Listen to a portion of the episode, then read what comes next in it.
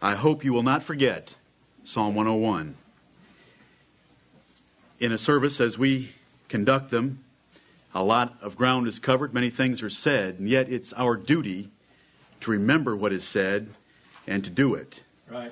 Not just to endure hearing it, but to hear it, retain it, and do it. Please remember the words I hate the work of them that turn aside. It shall not cleave to me. and with that thought in mind, open your Bibles to 2 Timothy chapter 3. 2 Timothy chapter 3. I don't have anything new to preach to you. I have something old to preach to you Amen. that I hope the Lord will make new and powerful to you to clean your life as was just prayed. We sang a song, Jesus calls us from numerous things in this world, and He does. And when He calls us, we're to follow Him, and we should hate everything else that would distract us and take us away from following Him. Right.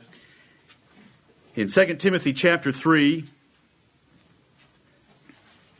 I want to read to you the first seven verses of this chapter. This know also, that in the last days perilous times shall come.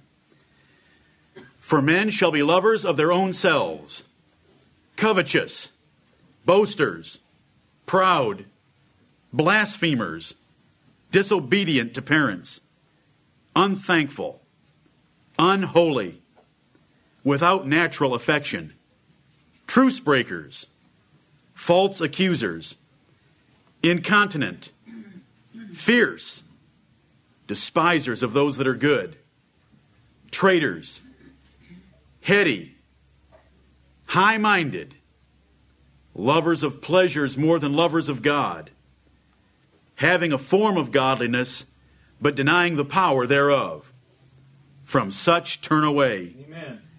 For of this sort are they which creep into houses and lead captive silly women laden with sins, led away with divers lusts, ever learning and never able to come to the knowledge of the truth. Right. The Lord will bless the reading of His Word if you'll read it with understanding. Amen.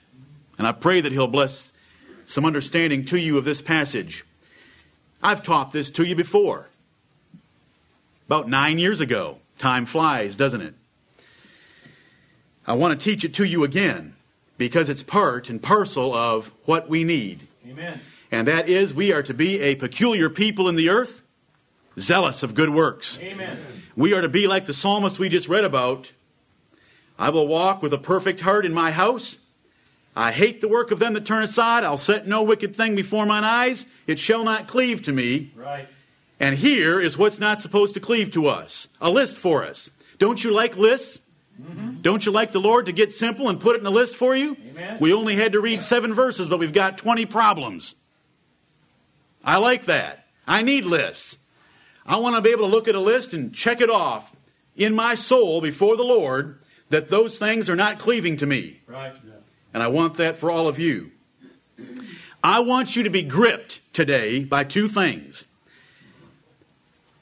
One, the seriousness of these things, in that the apostle would call them perilous times. And second, that you would be gripped by how easily Satan distracts us to consider other things perilous times. That's, that's it. Now, is that simple? So you've got the list of 20 that God's given. And I, by His Spirit, want to grip your heart by His Spirit this morning. I can't do it. Never in my life have I felt so insufficient as I do these days as your pastor. Without me, he said, you can do nothing. Right. But this morning I trust him because he is the everlasting God and this is his eternal word. Amen. So I'm going to trust him to bless it to your hearts. Right. But I appeal to you to listen. This is not this is not a sermon like I've said before that's to give you a nice sound. This is a sermon that's to give you a sense of a danger that we need to guard against. Right. I want to perfect you this day by teaching you the distractions that you shouldn't let distract you, and by teaching you the dangers that we better look out for Amen. and guard against and let them not cleave to us. I hope that noble hearers this morning are all saying, Give me the full sense of this passage so that I can be a better Christian. Amen. Amen. I hope that every one of you are saying that. Give me the full sense so that I can be a better Christian. This know also. This is something that a minister of Jesus Christ was to know by the Apostle Paul by inspiration. This is something we don't want to be ignorant about. We want to know it. This know also that in the last days, now if you read your New Testament, you're going to find that everything from the time of John the Baptist and Christ forward are called the last days Right. because they are the last days from a Jewish perspective. Because it was the time of the Gentiles and that would wrap up this earth. Amen. However, when they're used here, it's not talking about that whole 2,000 year period of time, maybe longer, maybe 2,000 years exactly, that extends from John the Baptist and Christ forward. It's talking about a period toward the end of that time because it's still future tense in Timothy's day. And Paul wrote this to Timothy about 60 AD. He said that in the last days, he didn't call them these last days, he does elsewhere. Hebrews chapter 1 verse 2, he said God hath in these last day, in these last days spoken unto us by his son. Amen. These are some last days that are still out there. Perilous times shall come. Right. It comes in the future. Now I want you to notice that word perilous. What does that word mean to you? Does that grip you this morning? Perilous, frightening, dangerous, risky, hazardous, dreadful, horrible, perilous. Or are we going to blow right by that word and want to get into the list of 20 things beginning in verse 2? I don't want to blow by it yet. I said my purpose this morning was to grip you with the importance of this, of the dangers that we have, and of distractions from these true dangers. Right. Perilous.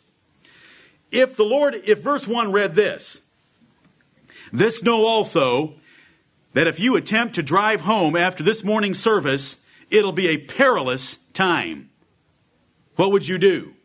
If you were told, if the Lord told you that going home today was going to be perilous for you and your family, where would you cheerfully spend this day and night? I say you'd book a room. I hope you would. W- wouldn't you? I mean, if the Lord, if the Lord calls something perilous, Right. it must be perilous. I want, I want you to understand the importance of that word. And if he were to say to you, it'd be perilous for you to go home today, I hope you'd want to book a room and wait till tomorrow. Well, he's told us perilous times shall come, and brethren, they're here. If we get through this and you don't think they're here, you have another problem. Right. And, and being in, in all kindness, I've got to call it this. It's in Romans chapter 1 without understanding. Right. Th- th- I don't know how a man in, this, in the year 60 AD can write about another time in the future and not nail us down this closely. It's awesome. Amen. But you know why? Paul didn't write it. God wrote it as, as our brother prayed this morning. Perilous times shall come. The first thing that we need to realize is what perilous times are not.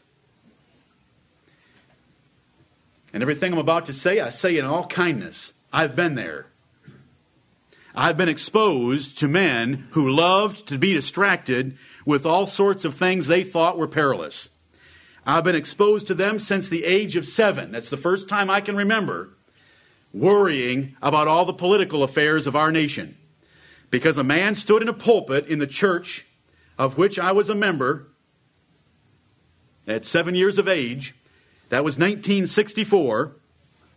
And in the midst of all the youth rebellion in this country, and in all the problems that we had with communism and the Soviet Union, and Khrushchev and the rest, he said that by 1967, this nation would be taken over by the communists.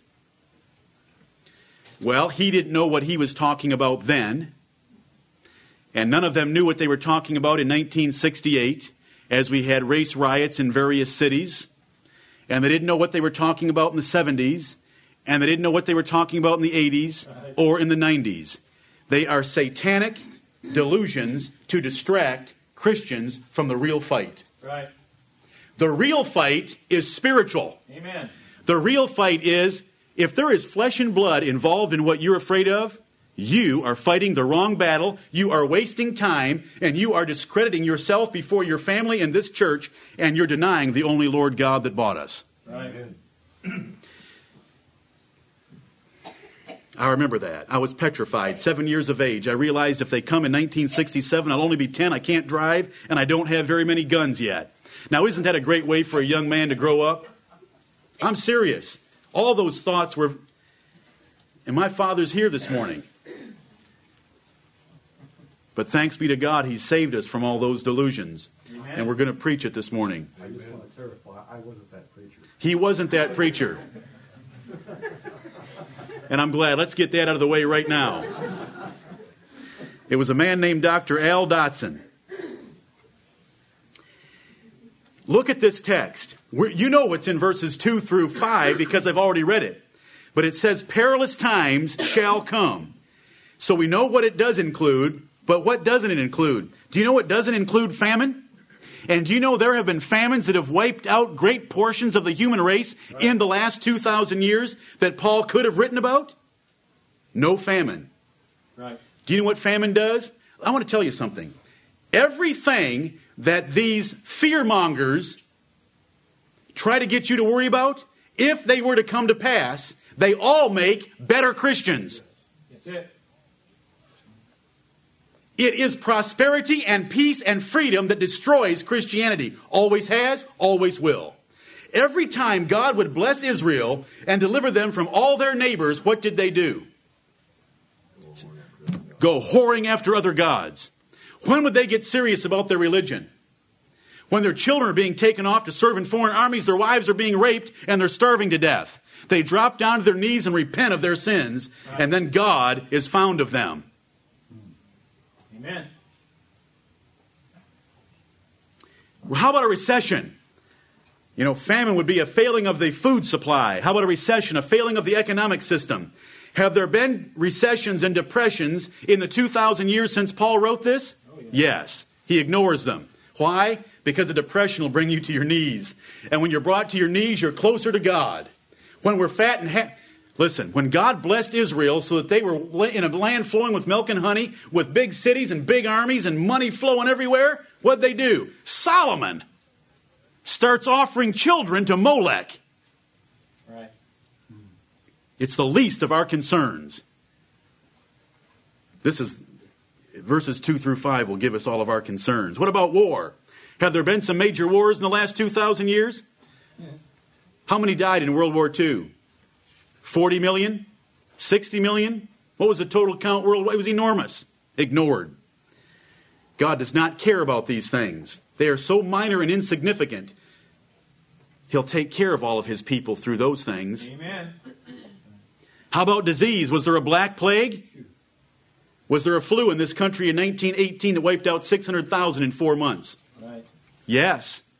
Does he write about that? No, he doesn't care. How about pollution? Forget it. How about cults? Why didn't he warn us about some cults? Do you know how much easier it would be this morning for me to preach about Mormonism?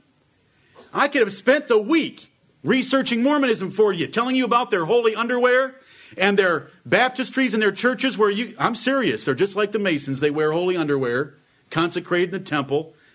You don't, don't go asking about it at work. It will not make you friends. Their little baptismals, their baptistries for ba- being baptized for the dead. I could have done all that. We could have talked about Joseph Smith and his multiple wives and what happened to him in Missouri when the citizens of that state killed him because of his wickedness and how Brigham Young was given charge of the people. We could go, we could get into all that stuff, and you'd go home feeling good that you'd learned something and that you were better than the Mormons. But that's not what I'm going to preach. Right. He didn't care about cults. And you know what? There's no warning in here about the United Nations. Isn't that amazing? No warning in this passage about perilous times coming that includes the United Nations or the USSR or UNICEF or the CFR or the Boy Scouts of America or any other subversive organization. They're all equally dangerous. The CFR has no more power over a Christian's life than the Boy Scouts of America. If the CFR could achieve all of its goals, if there even is a CFR, and if it even does have goals, if it could achieve them, let's make them as bad as we can possibly imagine them. I've heard about that organization since I was 11 years old.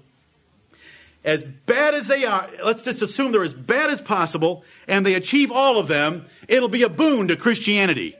Right.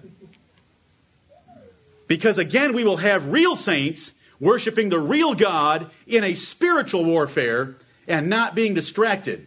Amen. Because the weak ones won't want to be Christians in such a day. Right. They'll turn and destroy us. Brethren,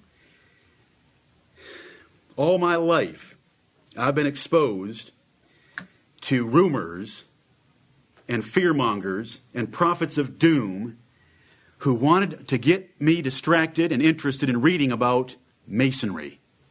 Why would I want to read one page about Freemasonry when the Bible says I'm supposed to be simple concerning things that are evil? Amen. One page. Why would I want to read one page? And I'm appealing, I'm, I'm applying this to people that are very close to home. Where some of us are more tempted in this area than others. The men that helped start us in the gospel were subject to this. Right. Who cares about the Rothschilds? Let them go to hell or let Jesus Christ save them? You don't know them, never will know them, and they aren't going to affect your life. If they take away your job, it still hasn't affected your life. Right. David said he's never seen the righteous begging bread. Amen. Never. Jesus Christ is King of kings and Lord of lords, Amen. and he is the master of all Rothschilds, Rockefellers, Warburgs, Bilderbergers, and everybody else that you want to dream up that you think might be important in the world. They're not. Right. There is someone important in the world, and it's Satan. And it's a spiritual conflict, and right here is how he operates. And if we can avoid these 20 things, we'll be saved. Right. If we can hate these 20 things and not let them cleave to us, we'll be saved to apostolic Christianity. I'm going to preach further on this at some time. I don't have time to deal with it at length. I have been exposed to over 100 rumors since 1964 when I heard my first rumor that the communists would take over America in 1967. I want to list all 100 of those and see how many you've been involved in at some time and show that they were all distracting lies because they were all untrue. This nation is better off right now than it has been in the 40 years since those rumors started. Isn't that incredible? Somebody hates the Federal Reserve System. I know the Federal Reserve System uses a fraudulent method of expanding the money supply in a nation. So what? Look at the prosperity it's given us. You say it's not sustainable prosperity. Well, it's been there since 1913, and now it's the year 2000. That's 87 years. That's pretty sustainable. Because I want to tell you who's sustaining the prosperity of this country. Right. It isn't Mr. Greenspan. Right. Amen. It's Jesus Christ of Nazareth. Amen. Alan Greenspan speaks, and everybody wants to listen. He doesn't have a foggiest thing of what he doesn't know what he's doing, and he can't do anything. But I want to tell you, someone who knows what he's doing, exactly knows what he's doing. Jesus Christ of Amen. Nazareth, and I believe he's judging this nation. Right. He's burying us in prosperity, just to give us what we want, and he has sent leanness into the soul of this nation, and a profaneness, and a total disregard for him. And brethren, that's the scariest thing Amen. if he were to, if he were to send poverty into this nation, it wouldn't be nearly as scary because it would drive us to seek the Lord. We'd be we'd be seeking the Lord for our children's next meal.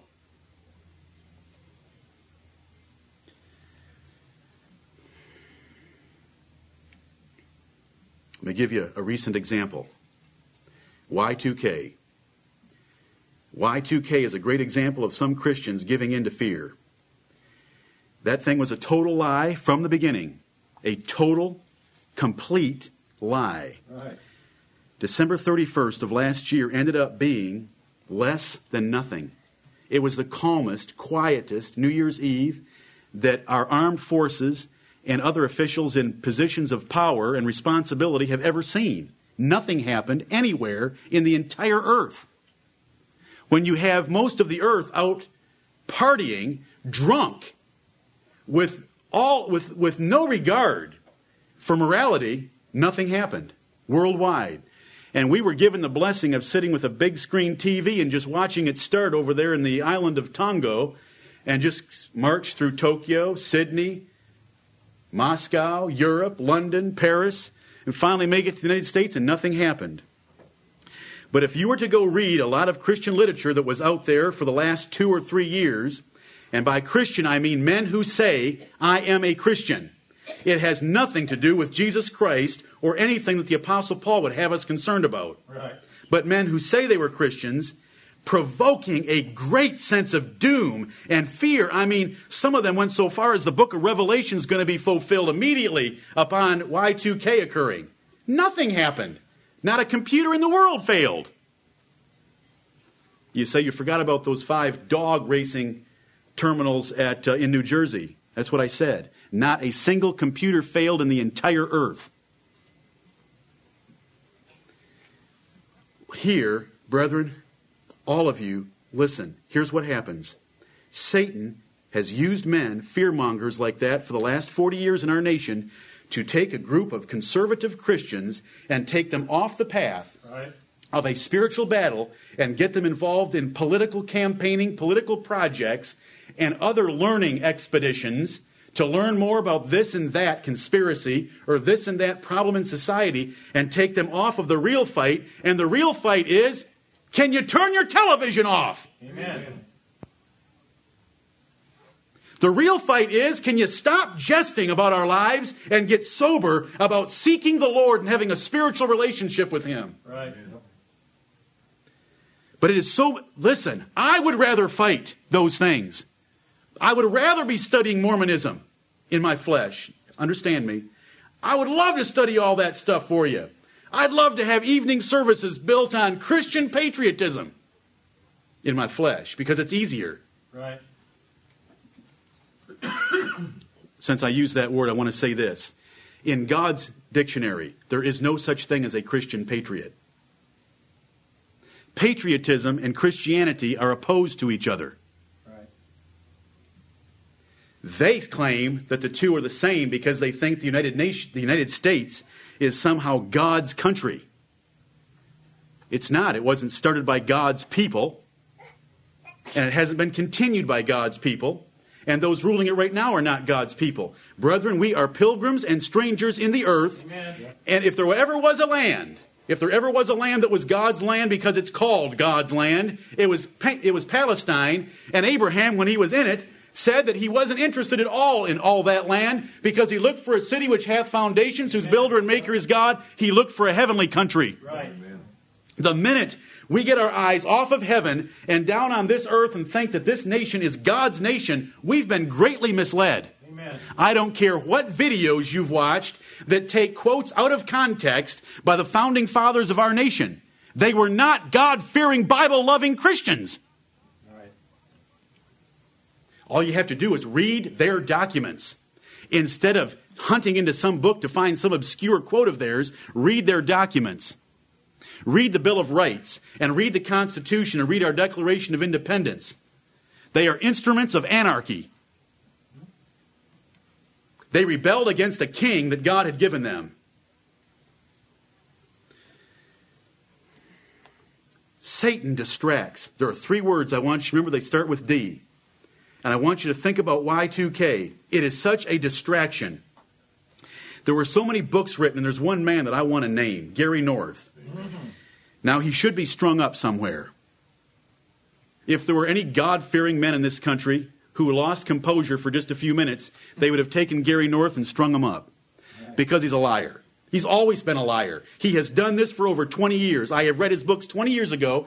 The books about Y2K were the same books from 20 years ago with a new cover page put on them. Same chapters about how to store everything because 20 years ago the world was going to come to an end.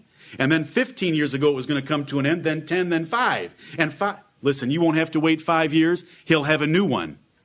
Because those fear mongers are used by the devil to constantly keep us distracted so that we can't get our feet planted firmly on the ground and take charge of our families in the spiritual war we have. Amen.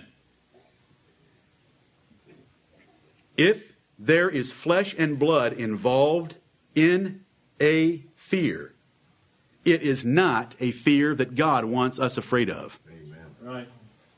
it is not a battle we are to be fighting.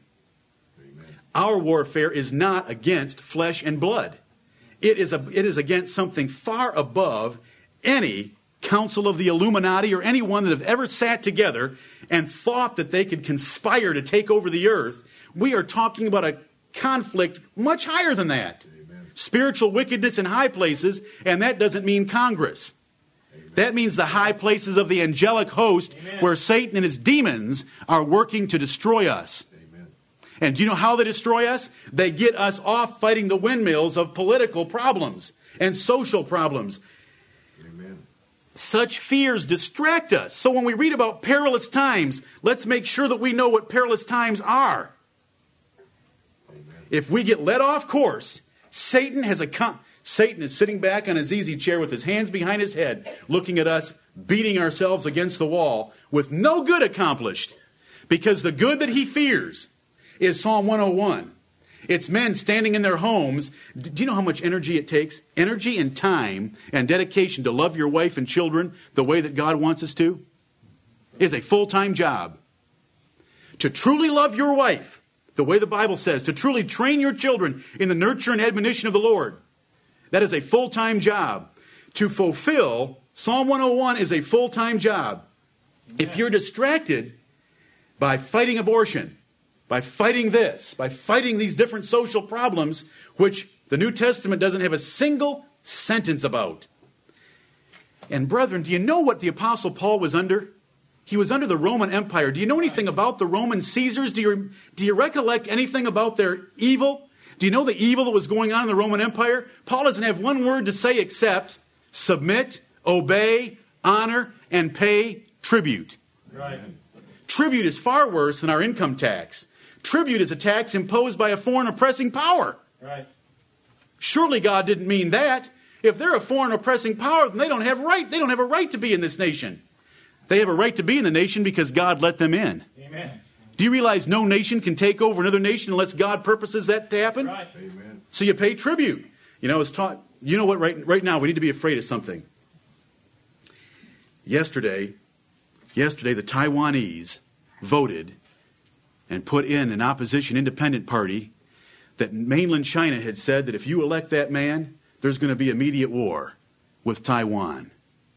And yesterday that happened. Those Taiwanese, 28 million strong, thumbed their nose at 1.2 billion on the mainland and elected the opposition party. We should get all concerned. We could get into a war. There could be a nuclear holocaust. Let's start building bomb shelters and putting in God we trust over the door. That happened yesterday. What'll happen next week? Something will happen. I guarantee you. Do you know what we get with all this internet garbage? Right. More news than we need. Amen. More news than we need. Because we know what's going on everywhere. We don't. I can't keep up with seven children, a son in law, two grandchildren, a wife, and a congregation. That's a full time job. Last night, talking with the children, what if we did get into war with China? What if we did get into war with China? I have, I have sons. None of you in here are going to lose what I'm going to lose if we got into a serious war. Do you know what we'll do? We'll trust the Lord. Amen. If they have to die serving a foolish nation in a battle on the other side of the earth, we'll trust the Lord in that matter. Right. And if they were to take over this country and impose taxes on us, one of our chapters we read last night was Romans 13. What would that tax be called? It'd be called a tribute tax. We would be under tribute because they'd be the foreign oppressing power. We'd pay it. Such fears distract Christians by just getting them off track. And when Satan can get us off track, we are not doing what the Lord wants us to do, and therefore Satan has won in his conspiracy against Christianity. Right. He has taken us off course. You say, but I was taken off course by people who claim to be Christians. Most of our nation claims to be Christian. And they're not, not the Christianity of the Bible. Right. Look what's happened in the last 40 years. It is amazing. I mean, when Elvis Presley first started gyrating on television back in the 1960s, everybody thought the wor- late 50s, early 60s, the world was coming to an end. Has it come to an end?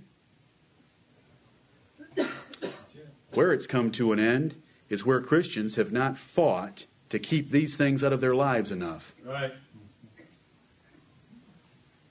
We have greater peace. We're the most powerful nation on earth. Ostensibly so, only God knows. Right. Because if He blows against a nation and blesses another, things can change overnight. Amen. He raiseth up kings and putteth down kings. Right. He changes the times and the seasons. Not there's the first D. Satan distracts us, but Satan also discredits us. What did I just say about Gary North? Gary North is a liar. Everybody who knows anything about Gary North knows he's a liar. He's done it over and over and over again. He does it to make money. Lots of people made money off the suckers who believed them about Y2K. And we're all, we can all be suckers, and I was a sucker on many of those things. So if you feel hurt because I'm calling you that, so was I. I wasted a lot of time in my life reading all the books of the John Birch Society. Did I learn anything of value? Not one sentence. Because the conflict is not with those conspiracies. The conflict is with Satan and our flesh and the world for Jesus Christ. It's not for the United States against anybody or anything. I was, I was caught up in all of that as, a teen, as an early teenager. And I've read books on masonry, and I've read books about Catholicism, and I've read this and I've read that. And brethren, I've had trouble in my life. And the trouble's been of a spiritual nature that I wish I could go back and undo, and I was distracted to fighting conflicts that didn't address the real issue that the heart of Jonathan Crosby was being lost. We get discredited. Those men who are constantly believing, first of all, you can't believe something unless you read it. If you get newspapers into your home like the Spotlight and other things like that, that haven't said anything true in 40 years, if prove me wrong. If you get things like that into your home and you read them and you believe them and then you quote them and then you do what they say and then it's all proven to be a lie like it has for the last 40 years, what happens? You are discredited. That's the second word with D. You are discredited, so nobody's going to believe you anymore. Right. So that when you do come along and you do get convicted about something that you ought to be fighting, when you do get convicted about something spiritual, true, and godly, and you say it, it's like the boy crying wolf. I know I'm extreme in my generalizations. Exceptions do not nullify a general rule. All the publication of those newspapers has not done anybody any good when it comes to true value measured by the Word of God and Amen. true Christian spirituality. No good at all. Right. It doesn't do you one bit of good to know what bills are going through Congress. It doesn't do you one bit of good to read somebody's hallucination about what took place in 1860 between Karl Marx and someone else and John Ingalls. It doesn't do you a bit of good. It's a waste of time. And it's a distraction because once you've read it, you think, well, now I'm better equipped. No, you're not. You're less equipped because the time you spent reading that, you didn't reading that, you didn't read the Word of God. Amen. And it's the Word of God that we need. The third D is that such fears deny God by allowing an ungodly fear of events. Whenever we get concerned about these little things happening in life, and we take these great precautionary measures, we're showing that we lack trust in God. Right. Because at some point we ought to realize people have been saying stuff like this for 2,000, 6,000 years, and it doesn't happen. There's chicken littles all the time that are saying the sky's falling. But the Lord says, put your trust in me. Now I read I wanted to read Psalm 27 this morning, but Psalm 27 says, though the earth should rise against me, though huge a, ho- a host should encamp against me, I will not fear. Where is where is that confidence in the God in God in those circles of conservative so-called conservative people who are led off fighting all these windmills. You don't hear them talk that way. Because when, if they ever talk that way, their whole agenda collapses into nothing. Mm-hmm. They have to create fear. Let, brethren, in Revelation chapter 21, it describes those that will populate the lake of fire. Amen. What is the first descriptive adjective about those people? Fearful. Fearful. What's the second descriptive adjective about those people? Unbelieving. Have, hell will be filled with the fearful and the unbelieving. People that are afraid of what government is doing, people that are afraid of what our educational system is doing, people that are afraid of our entertainment industry, and I'm not afraid of it, I'm just telling you to get rid of it. People that are afraid of war, people that are afraid, what does that show? What is that proof of? They don't have confidence in God. Because if you had real trust in God, you wouldn't be afraid. He will take care of you. Amen. He said He would. Right. If we can't believe that promise, we can't believe anything He said. Do you know what? He told us what we should fear. Fear not them which are able to kill the body. Now that's as bad. That's a conspiracy. Let's, who's out to get us right now? What's the current edition of Spotlight say? Who's out to kill us? Who's out to kill our bodies? Do you know what Jesus would say? That's the worst thing that can happen to us on, on earth. The medical profession's out to kill us all. Some, the government, the, the armies experimenting with things to kill us all. Okay? Let's say that's true. Let's say it's true. It's totally under the control of God, but let's say it's true and it's getting out of his control and they're about to get us. Jesus would say, Fear not them which kill the body, Right. and after that have no more that they can do. But I will forewarn you whom ye shall fear. Fear him which after he hath killed hath power to cast into hell. Yea, I say unto you, fear him. Amen. That's Luke 12, 4 and 5. Amen. Let that that fear should so grip us of wanting to please that God that we look at 2 Timothy 3 and we just say, I'm going to forget everything else and go after the things that God doesn't like so that I can please Him because I'm afraid of displeasing Him. Amen. If His fear was the chief fear in our lives, these things would be our concern because they are His concern. Satan has had political preachers doing this kind of distracting work for generations and thousands of years, I'm sure, though I haven't searched history to find them all. I just know that in 40 years I've been exposed to a lot of them. Amen. Men like Gary North claim to be Christians, always afraid of something and trying to get God's people afraid. Men like Carl McIntire and the 20th, what was it called? The 20th Century Reformation Hour or something like that. Constantly. He claims to be a minister, but he's always talking about what's going on in Congress. Who gives a rip? Congress is nothing. Do you want to know about something?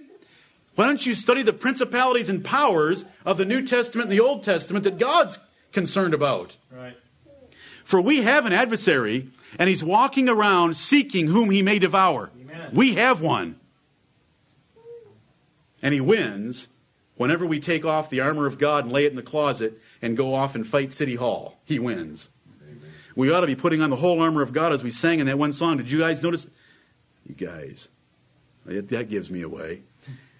But, brethren, did you notice in that one song where it said, put on each piece of the armor of God and put it on with prayer? Did you, did you sing that? That's what we need to be doing. And then opposing and standing in the evil day and having done all to stand against Satan. Right. Remember, he doesn't come and say, I'm the devil. How would you like to worship me and turn your back on Jesus Christ? Because after all, I hate him. And don't you want to hate him too with me? He comes and says, Did you know what bill Congress is about to pass this week? Shouldn't you be calling your congressmen and representatives and reading 40 pages on it and getting a couple books on it and going to a couple of meetings? Then he wins. Perilous times shall come. Here's what I want you to let's move on. That that is the distraction that we need to avoid.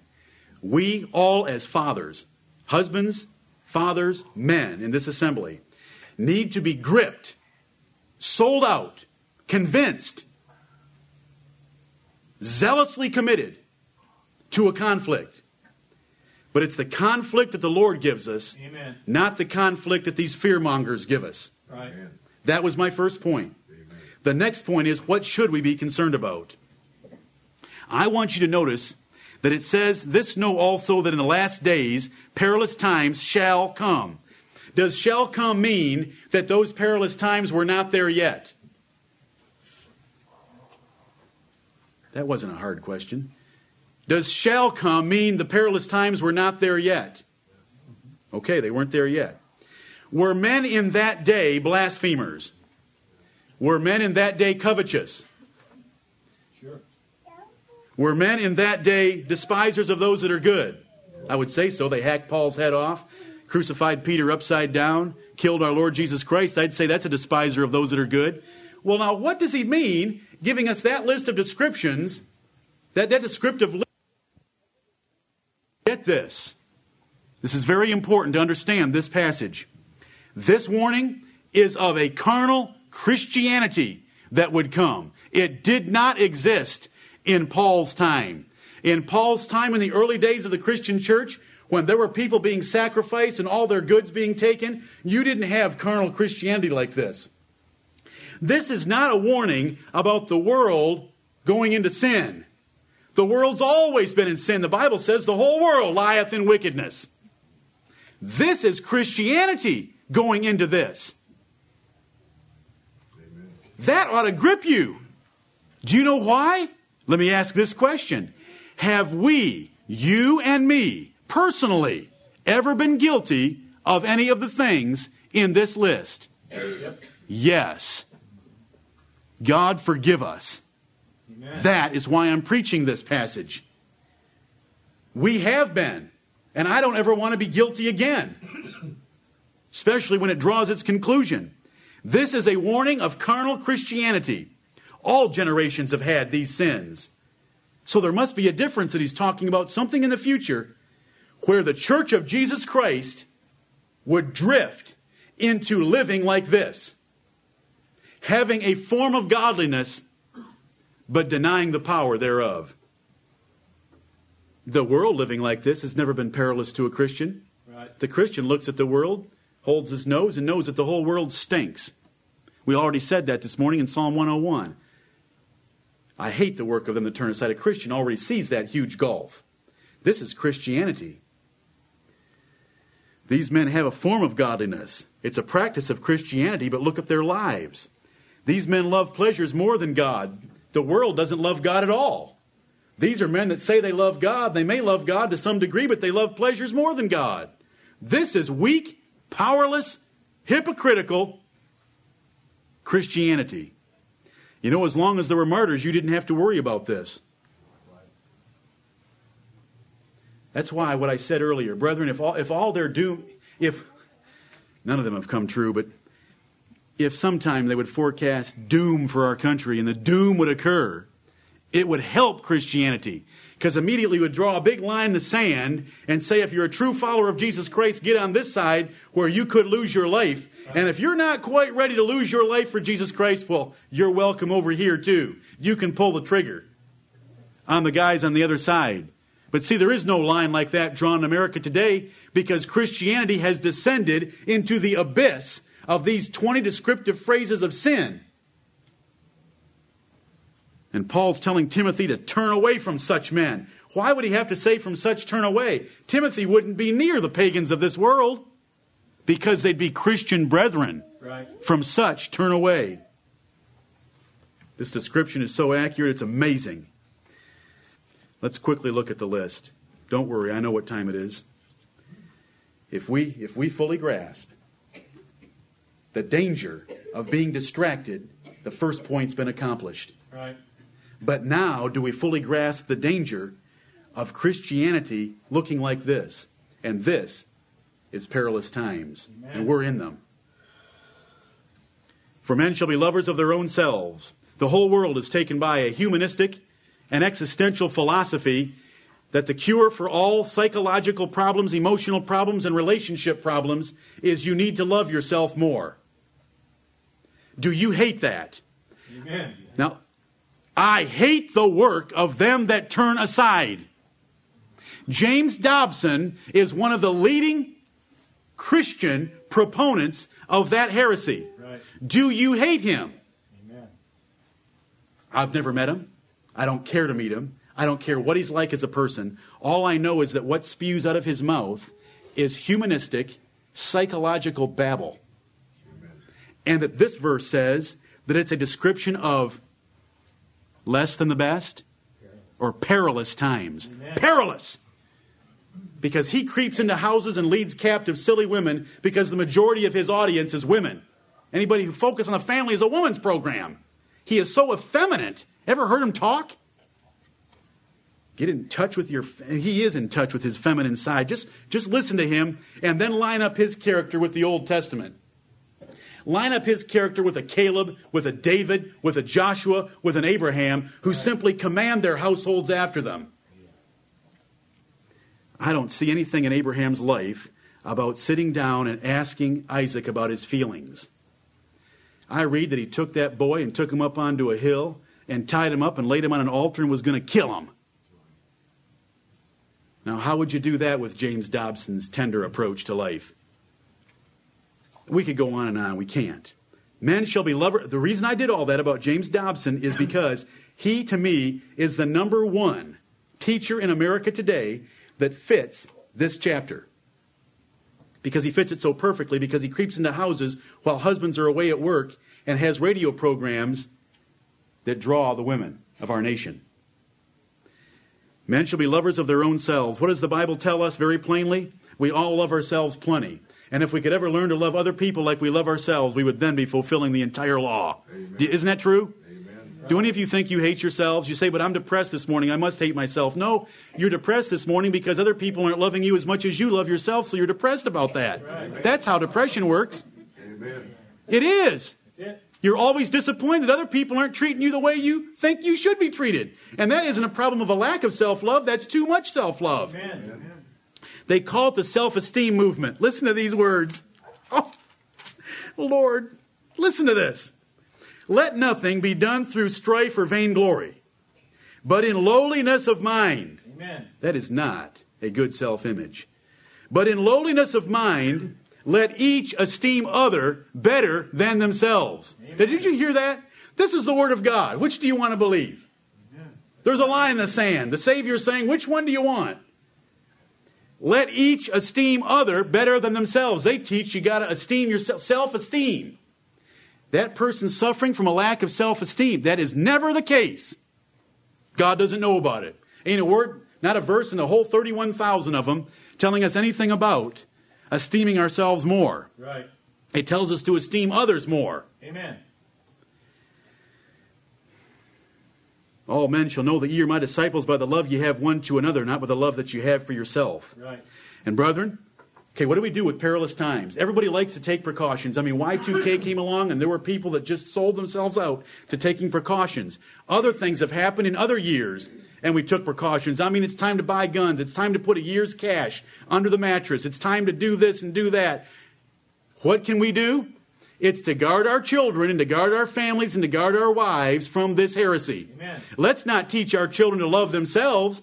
Let's not puff our children up about themselves. Let's teach our children how to love others. Amen. And how to serve others. And how to give to others. And how to humble themselves and not to think of themselves too highly, but to esteem others better than themselves. Do you want a project? That's a project. If you can get your children to truly esteem others better than themselves, you are a champion for the cause. That is a that's a conflict. You know what those little children have inside of them? Their heart is this big, and the love of themselves is this big, and they squeeze it all in. Isn't that amazing? For you to get them to love others, that is what the Lord calls us to. And brethren, we ourselves, men, fathers and husbands, do we love ourselves or do we want to give ourselves for our brethren in this assembly? That is a, that is a project. Amen. That's a conflict, and there is an adversary right here. Men shall be lovers of their own selves. They'll be covetous. We preached on that just a couple of weeks ago from 1 Timothy chapter 6 and verse 6. But godliness with contentment is great gain. These men will come along saying that gain must be evidence of godliness because they're covetous. It's that religion of more, more, more. I got to get ahead. Are any of you ever guilty of covetousness? Yes, we are in this society. You walk into work and somebody else gets a promotion that was on the same level you are. Let, do I need to ask you what goes through your heart or do I know what goes through your heart? When you find out that someone else has just upgraded their house from your $120,000 level to a $270,000 level, do I need to ask you what goes through your heart? It's more, more, more in this country. It'll be covetous. And these are Christians, brethren, who get spotted, stained, and drowned in these things. Right. And we don't want to let them cleave to us at all. We want to hate the work of them that turn aside. And every one of these are Christians that have turned aside. We got to move. Boasters, talking great things about themselves. You know, today it's accepted for an athlete to get on television and talk about how great he is. Proud, that haughty, arrogant attitude about oneself. God hates pride. Amen. It's one of the seven things in Proverbs chapter 6 that he hates. Satan's sin was pride that got him tossed out of heaven. He was the crowning cherub of God. You want to get rid of pride? Think about Moses, the meekest man on the face of the earth, and how he conducted himself. Emphasize private prayer in your life. A man that's got pride doesn't have much in the way of private prayer because private prayer is the opposite of pride. I didn't say prayer because proud men love to pray. I said private prayer. You want to, I'm trying to give you some antidotes right now. Pride? See how much you can pray in private with no one else knowing. And I don't mean letting the door slip open so that the family can see Holy Father in there. Another thing you can do about pride is to get down and serve and love your enemies and those lower than you. By lower than you, they're not really lower than you, but those that God hasn't gifted as much as you, that you naturally would look down upon, go serve them and love them. Your enemies that have hurt your feelings in the past, go love them. You'll cure your pride. Because you won't be able to do it unless you cure your pride. Right. Oh, but remember, if you go do that, don't let anyone else know about it. Because if anyone else finds out about it, then you did it for them, not for the Lord. Right. Pride. There's ways. And brethren, I don't think this morning that the key is for me to give you a careful definition of each of these because I think you're smart enough and wise enough and the English language is plain enough for you to know what these words mean. Amen. I think the key is can I grip your heart not to be distracted with other fights and can I grip your heart to really hate these things and want to go home and look at this passage at least one more time this week? Right. But these are things that Christians can slip into. We read after pride, blasphemers, making fun of God or having an irreverence toward God, coming into these assemblies and yapping about everything else but the Lord. Ever heard the joke about St. Peter and the Episcopal and the Lutheran and the Baptist preacher? Forget it. That's blasphemy. You don't make you aren't going to be pulling stuff like that when you meet him. Right. And you're going to regret that you ever let anything like that come out of your mouth or go in your ear. Do you know how I know that? Isaiah chapter 6. What gripped Isaiah so badly? Woe is me, for I am a man of unclean lips, and I dwell in the midst of a people of unclean lips. We're too light when we talk about God. And isn't that true of, of much of Christianity today? And we want to make sure it's not true of us when we come into this place to worship God. We want to lift Him up high. We don't want to do anything to puff ourselves up or to treat Him lightly. We're disobedient to parents, a breakdown of authority. Christians today do not practice. Christians are putting up bumper stickers, kids, you can't beat them, as fast as anyone else. But the Bible says you got to beat them. And if you beat them, you love them. And if you beat them, you'll save their souls from hell. Right. Fathers, what are we going to be? These are perilous times right here if we let these things slip. If you listen to the world, if you let your wife listen, if you let your wife read Christian books like Dare to Discipline, can you believe that? He took the title, this is years ago, 20 years ago, James Dobson wrote a book, Dare to Discipline. There isn't any discipline in it. Read the book. There isn't any discipline in it. All he says is when Johnny really gets bad and taking away his popsicle isn't enough, you are to pinch his trapezoidus muscle. Now, listen, I've got a concordance that's supposed to be exhaustive. I have, I have searched that thing to try to find trapezoidus muscle and pinching in there, and I can't find it. But that's what he says. He's the hero of American child training, the hero of Christian American child training. There isn't a rod or beating or a back mentioned in Dare to Discipline. Dare to be what? Dare to be a wimp and give up on my family? You heretic? Why am I speaking like that?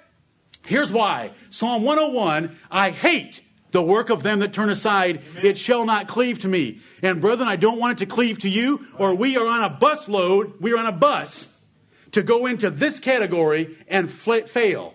Right. Disobedient to parents, unthankful. Brethren, let's make sure our church is full of thanksgiving. And we, we do that. Let, but let's be better at it. Let's bless the Lord at all times for his goodness toward us. Amen. Has any nation ever enjoyed the benefits that we enjoy, ever in the history of the world? Not even close. But how much thanksgiving is going up? You know that Congress that sits there in Washington every day should be opening up with thanksgiving. We should have a Thanksgiving Day every week in this country. Look at how we've been blessed. But Christians would become unthankful. And you know what we do more than give thanks? We complain because we don't have it as good as someone else. Or we're not getting the full basket of goodies that we think that we should be. It's amazing. Let's be thankful people. Unholy. I preached on that three weeks ago. God has called us to holiness because He's holy. We don't make a difference anymore between the holy things and the profane things.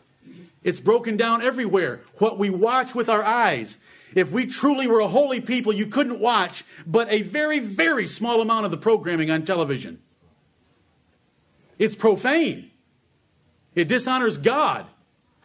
Holiness, what we watch, what we allow ourselves to hear, what we read, what we say, how we live, how we let our children date, how we let our children think.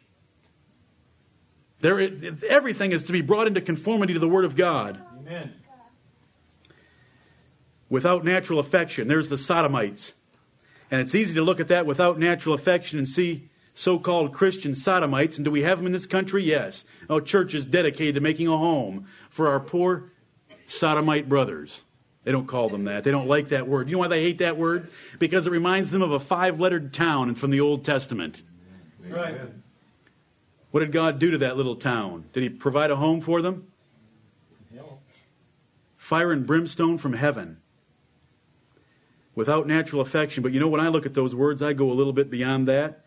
And I see things like abortion in there also. That is without natural affection. Truce breakers. No one keeps their word anymore. Do you know the Bible says that a yea and a nay should be all that you need? Anything beyond that is unnecessary. You should be able to take a man's hand, put your arm around him, or look him in the eye and say, Yes, I'll do that. And that's as good as gold. That's, as, that's just as good as any contract that could be written. But Christians will be men not of their word. False accusers, slandering, whispering, harming one another with statements about them. We want to guard ourselves against that. We want to be sober, careful, and kind in what we say about others. Incontinent, that is undisciplined. And you know, we have a whole generation coming up that is very undisciplined. They haven't been taught from childhood to be disciplined. Little tiny children can learn self discipline if you will discipline them. And self discipline is the key to a successful life. Because that's what we've got to practice all the time. It's Christian temperance. Incontinent is the opposite of temperance. Temperance is self discipline. Right. You know, instead of self esteem, let's practice a self thing. Let's practice self discipline. That's governing and ruling and controlling our passions and desires and thoughts. All you have to do is go watch one of these little soccer games between 6, 8, 10, 12 year olds, and they're just all wanting their own little way and wanting to do their own little thing, and they haven't been taught the discipline of sitting still and governing their passions and desires. When your child wants a drink of water, he don't need the drink of water right then. Teach him some self-discipline. I mean, it's a whole subject of study because that's all of life.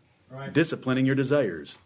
Incontinent in 1 Corinthians chapter 7 is applied by the apostle Paul to the sexual relationship of marriage that if a man and his wife are not having regular relations, then it's going to create the problem of incontinence because they'll be unable to control themselves elsewhere. Fierce. A Christianity that is fierce. You say, how can you call it a Christianity that's effeminate, but then find the Word of God giving you a word called fierce? Go in and preach a sermon like this in one of their churches. Right. Amen. Go in and tell them that celebrating Christmas is a pagan holiday and it's serving the devil and not the Lord Christ. You'll find out just how fierce the Christians of today are. Right. Take a stand on anything except all their distractions. Take a stand on anything according to the Word of God. And I mean a stand. You'll find out how fierce they are. Go blast away against self love and self esteem and see how fierce Christians can be today. Despisers of those that are good. Brethren, we read in Psalm 101 that that man that has a perfect heart, I want him to dwell with me. I want him to work for me, David said. But today, they despise those that are good. The more conservative a man is, the less audience he gets, and the more ridicule he gets by Christians. And while I don't agree with all that's gone on the past couple of weeks with Bob Jones University, I know that for the most part, that Bob Jones III has tried to, take, Dr. Bob Jones III has tried to take a stand for righteousness in several ways. But look at what he has suffered, and that school has suffered nationwide and from Christian circles. They can't stand him because he takes a stand.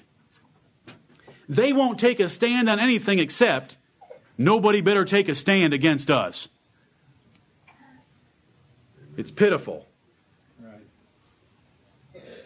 Traitors, unfaithful and unloyal, heady, that's impulsive and rash in making decisions, high minded, there they are puffed up again in pride and thinking that they can think better than God and come up with a new way of worshiping Him than the Word of God.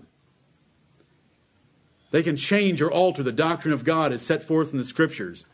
And then we come to this lovers of pleasures more than lovers of God.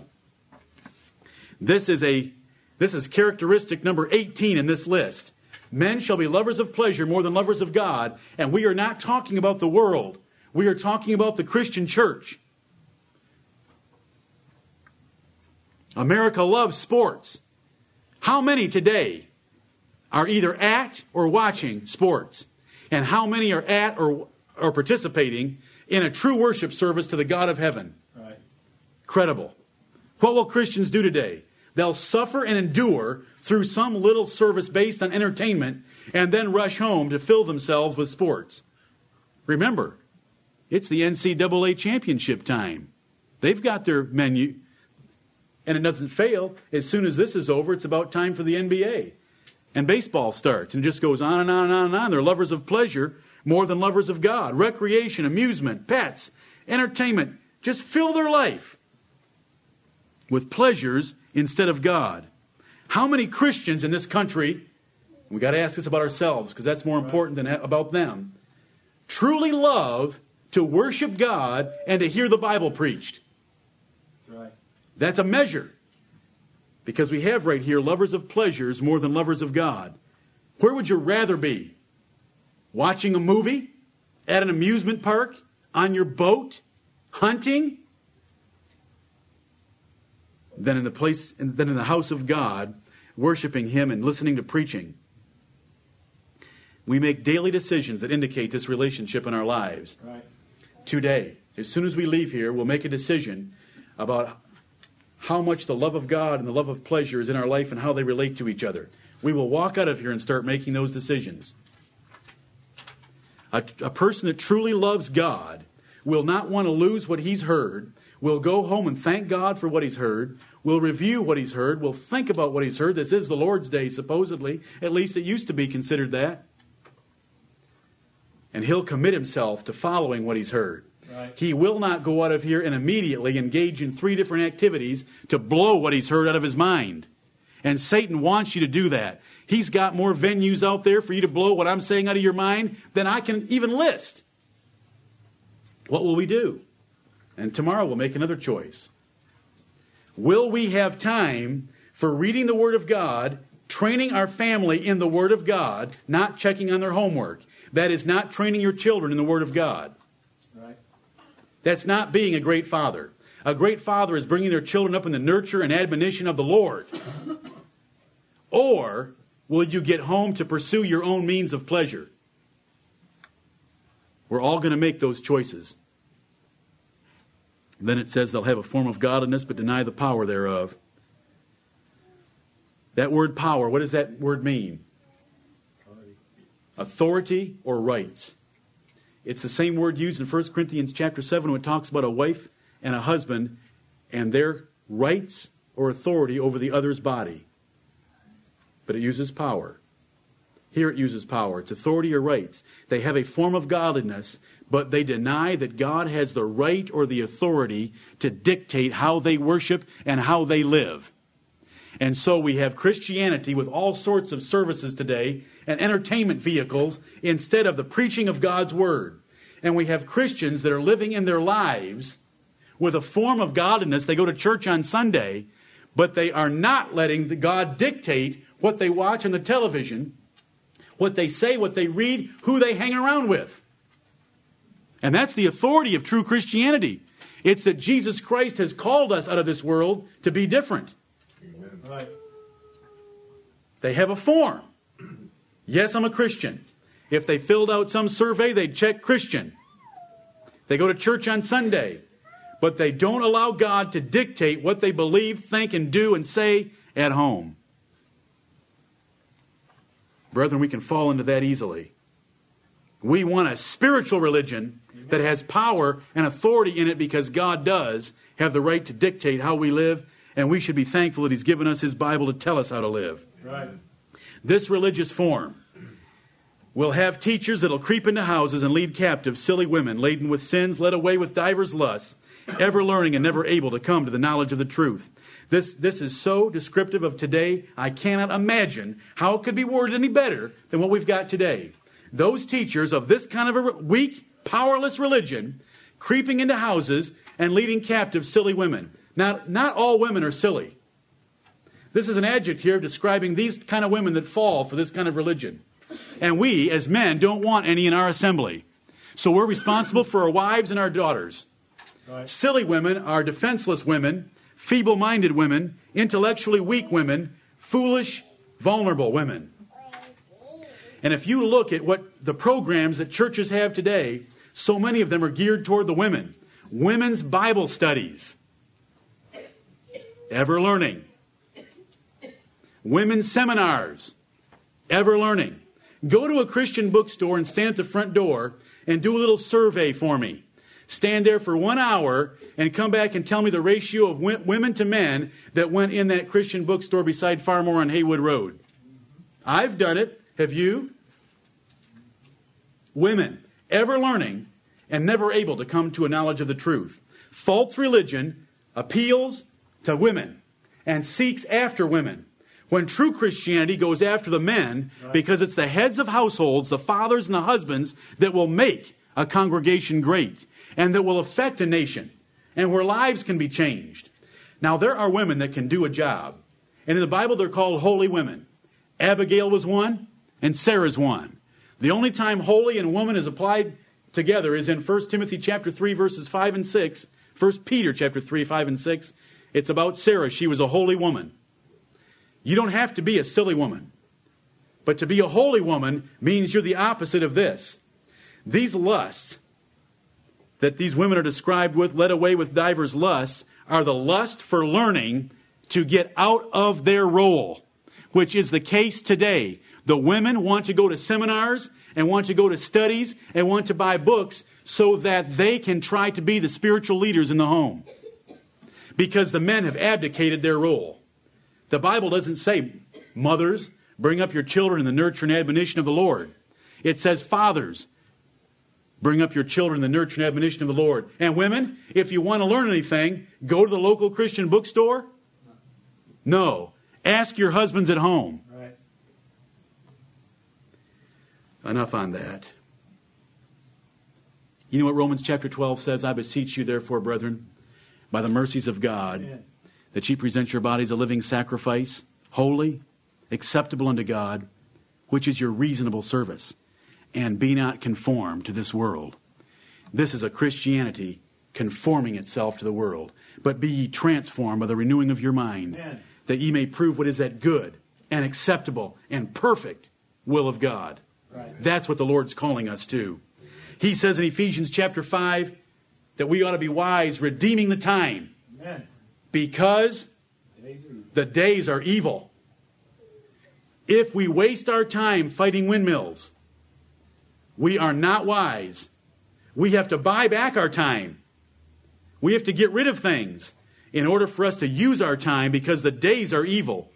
And if Paul said them then, the days are worse now because in this chapter, for your benefit, in verse 13, it said that evil men and seducers shall wax worse and worse, deceiving and being deceived. So it's worse. So we've got to redeem the time and apply ourselves to the spiritual conflict that we have in our very homes and in our very lives.